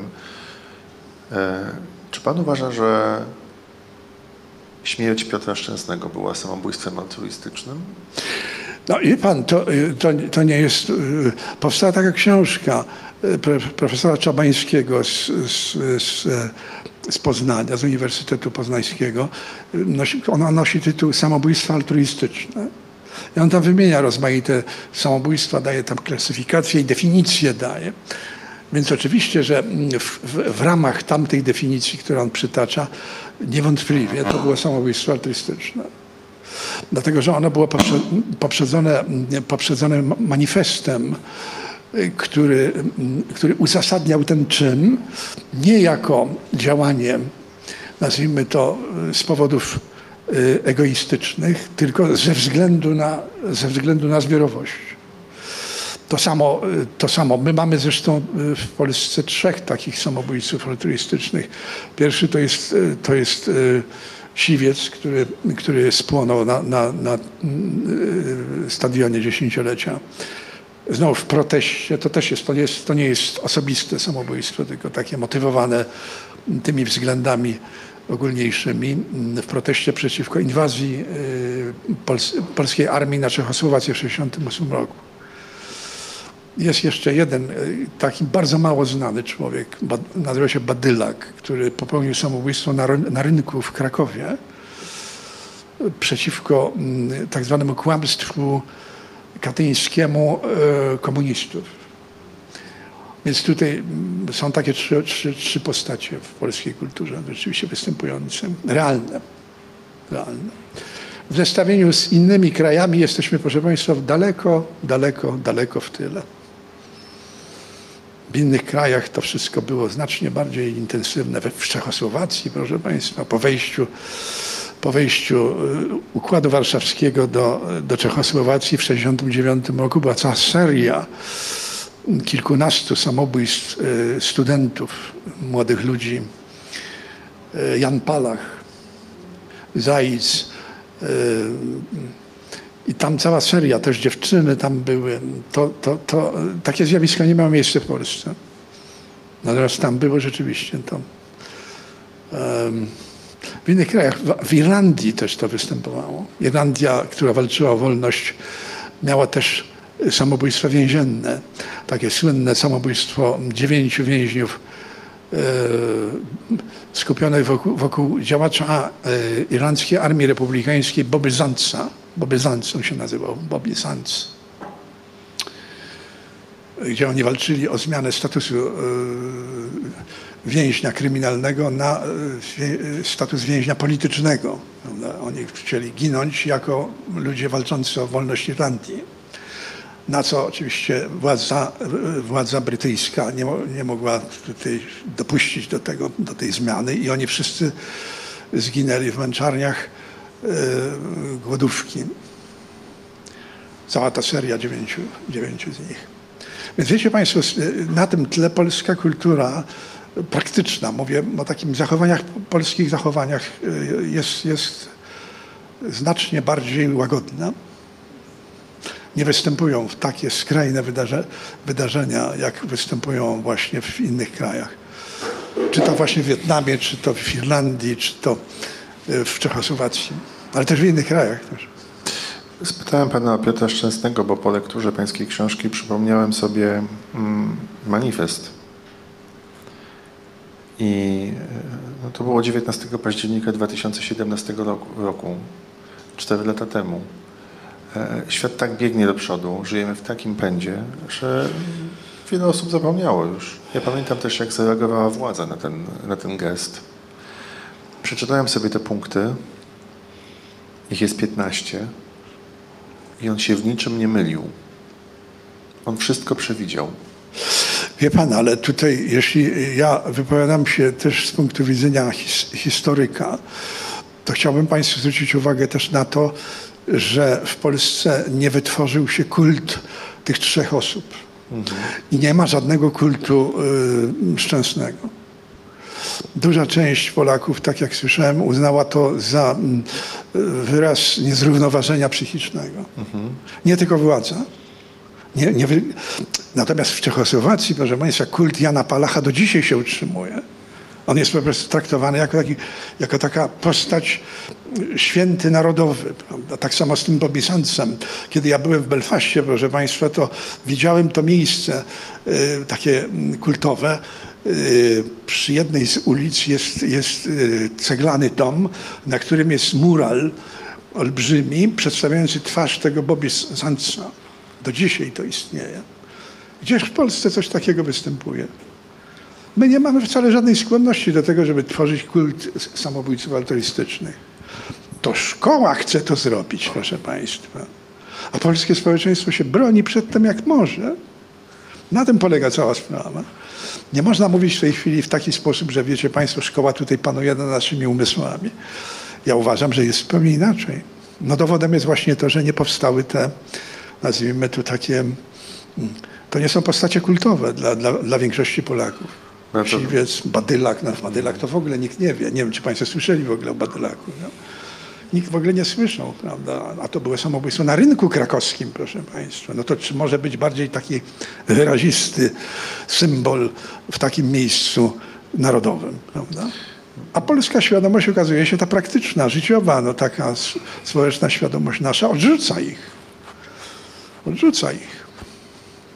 Tu przy okazji przypominania manifestu Piotra Szczęsnego padły też słowa Marka Edelmana, który powiedział, że najważniejsze jest życie, a jak jest życie, to wa- najważniejsza jest wolność. Ale potem oddaje się życie za wolność i wtedy nie wiadomo, co jest najważniejsze.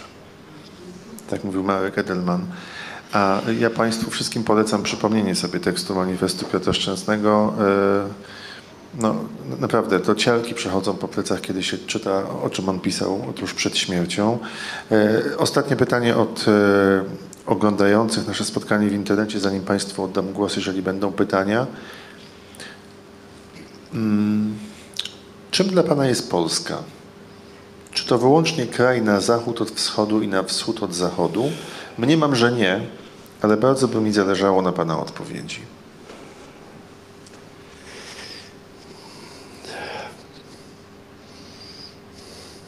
Nie, no nie wyobrażam sobie życia gdzie indziej. No, to może najlepsza odpowiedź taka. No. Zwiedziłem dużą część świata, zawsze tutaj wracam z takim poczuciem, że wracam do siebie. Ale bardziej dom czy ojczyzna? Proszę? Bardziej dom? A nie ojczyzna? wiem, nie odróżniam. Nie odróżniam tego. No, czuję się tutaj tak, jakbym właśnie tutaj miał być. Jestem. No, to, to, to, to pod tym względem wydaje mi się, że mm, nie chciałbym, wiecie Państwo, tutaj wygłaszać takich no, sentymentalnych de- deklaracji, ale myślę, że to chyba wiadomo o co chodzi. Ja nie widzę, nie widzę innego miejsca dla siebie w, ży- w życiu niż tutaj. Mm, Z rozmaitych względów. Także z powodów kulturowych. Bardzo, bardzo, mi, bardzo mnie ciekawi, bardzo mnie fascynuje polska kultura. Ona jest moją kulturą własną. Tak zdumiewające rzeczy właśnie jak literatura romantyczna na przykład, która jest mm, dla innych krajów zupełnie niepojęta i niezrozumiała we mnie gra bardzo żywo. E,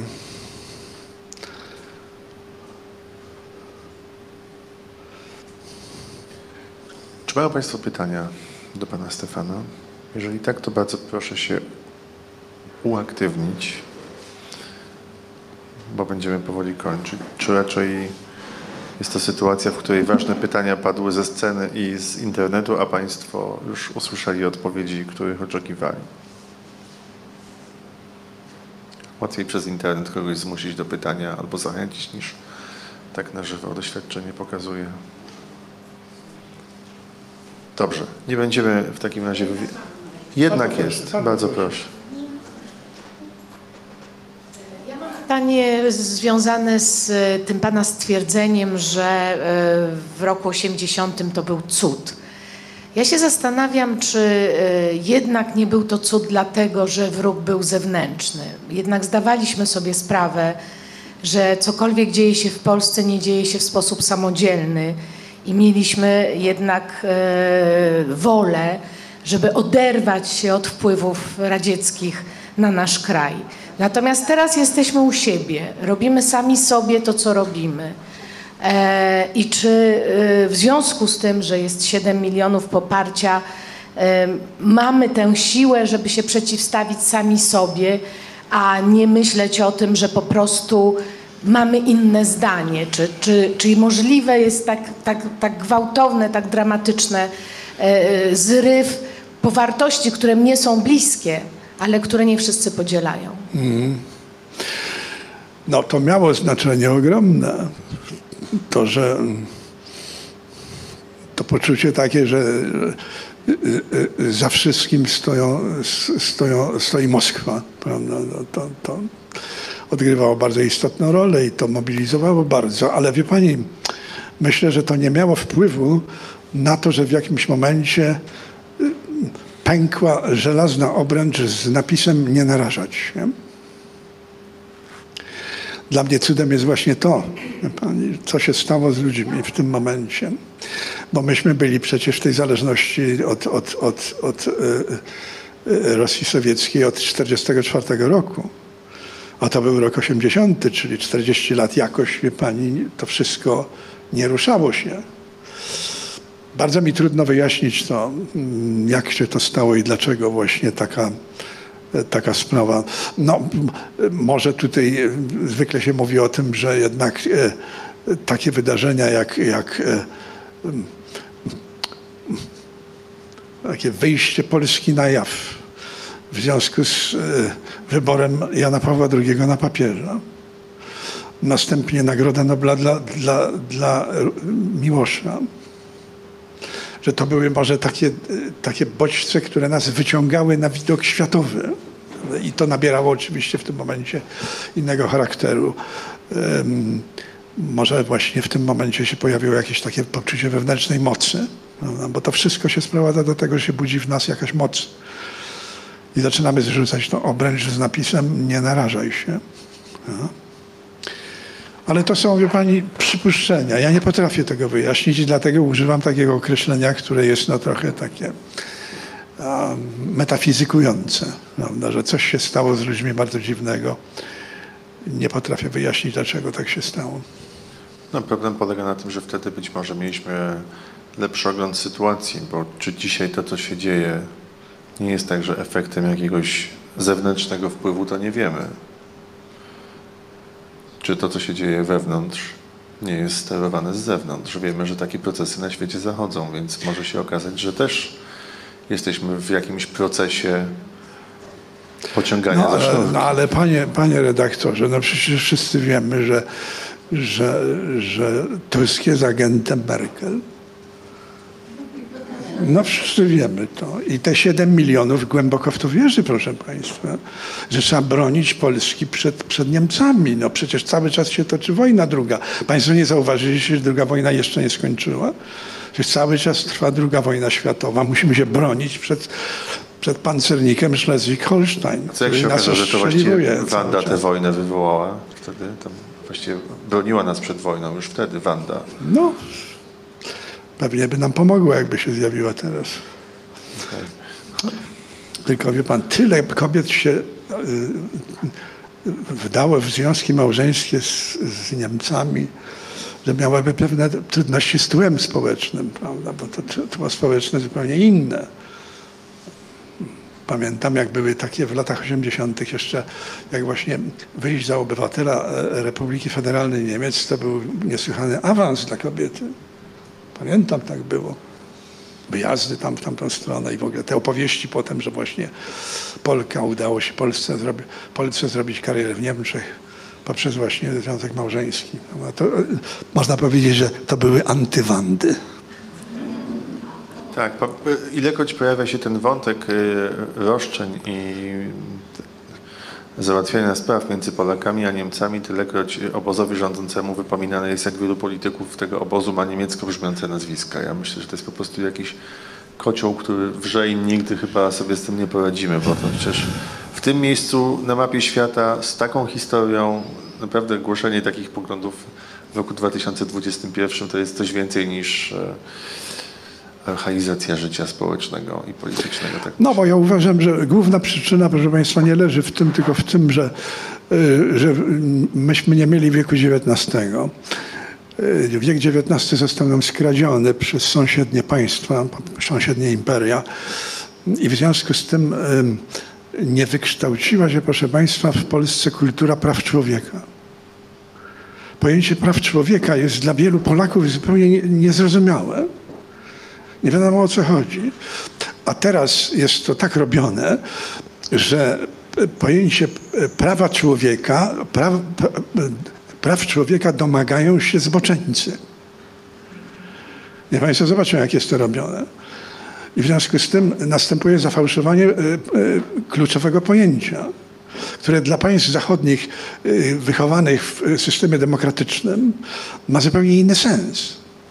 Tam mamy do czynienia z wielo, y, z wielo no to, to już co najmniej 200 lat trwającą kulturą, w której właśnie rozmaite prawa człowieka są traktowane jako coś, co mm, no, może być uznane za fundament życia społecznego, prawda? Natomiast u nas zapytać y, człowieka o prawa człowieka, a to on chce bronić LGBT, prawda? I na tym się kończy rozmowa, prawda? Ludzie nawet mają problem z wymienieniem praw człowieka. Gdyby kogoś zapytać o katalog praw człowieka po prostu, jakie to są prawa człowieka. No ale to jest robione tak celowo, żebyśmy tego nie wiedzieli. I szkoła przede wszystkim nie powinna mówić o tym w żadnym wypadku uczniom. Uczniowie nie powinni się dowiedzieć o tym, co to są prawa człowieka. Powinni się dowiedzieć, proszę Państwa, o cnocie posłuszeństwa, która jest cnotą główną. Na niej stoi cały gmach społeczny.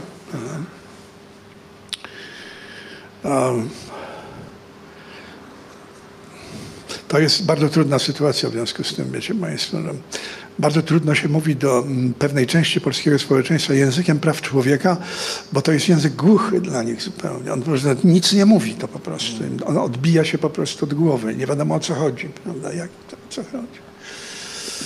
No i cywilizacja praw człowieka jest przedstawiona przede wszystkim jako cy- cywilizacja degeneracji prawda? moralnej, prawda? Degeneracja moralna i tak dalej. Co jest oczywiście wielkim mm, no, uproszczeniem i deformacją tego projektu praw człowieka.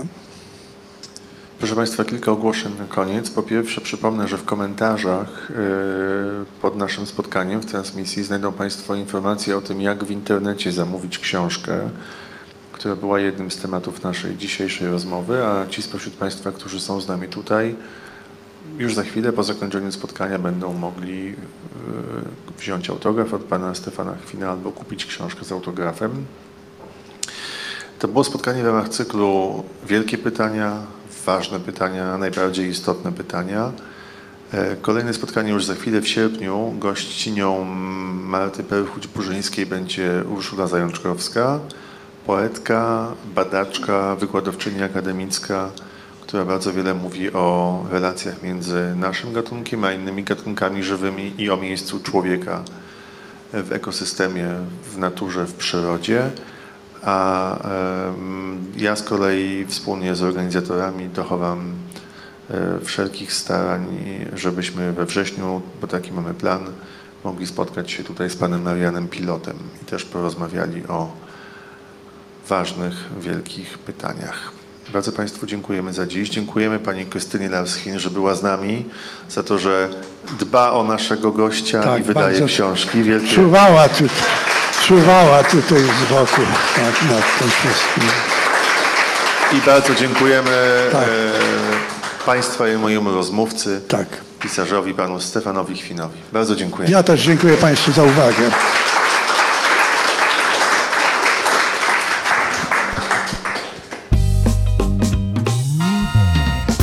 Book Cafe to Centrum Innowacji Literackich założone przez Fundację Kultura Nie Boli. Tworzymy 200 wydarzeń w roku. Prowadzimy wege kawiarnię i księgarnię pełną dobrych książek. Big Book Cafe. Żyjemy czytaniem.